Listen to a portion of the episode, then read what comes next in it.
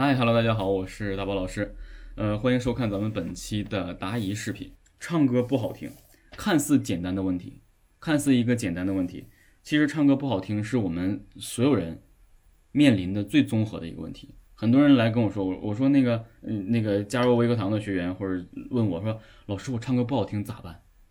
我说你这问题一下就问到点子上了。我说来学习的这几千人学员呢，他们的通病都是唱歌不好听。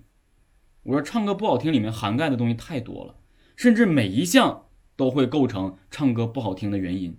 那么咱们就把这个都包含在内，直接给它包罗万象的说，唱歌不好听是怎么回事？首先，唱歌不好听，有可能你气息不稳定导致你唱歌哆嗦，有可能你音准不准，怎么也不着调，有可能你节奏不准，怎么都配配合不上节奏，那情绪也赶情绪也赶不上这个最高亢的地方去推进，所以这块不行。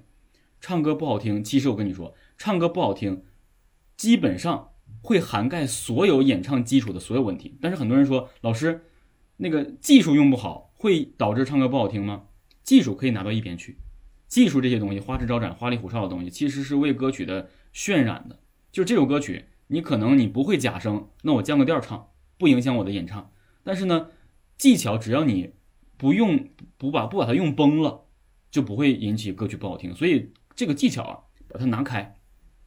唱歌不好听的主要原因包含所有的演唱基础的气息、发声稳定、共鸣腔体，包含所有的东西。但是有有就是正常来讲啊，如果你解决了所有的基础演唱的基础问题，你唱歌一定是好听的。你记住我这句话：如果你把所有的演唱的基础气息、情感、吐字咬字、表情、口型啊，包括这个音准、节奏、发声位置，你把这些基础都弄好了。都不用太好，如果一如果特别好是百分是十，你只要做到五分你唱歌就能好听。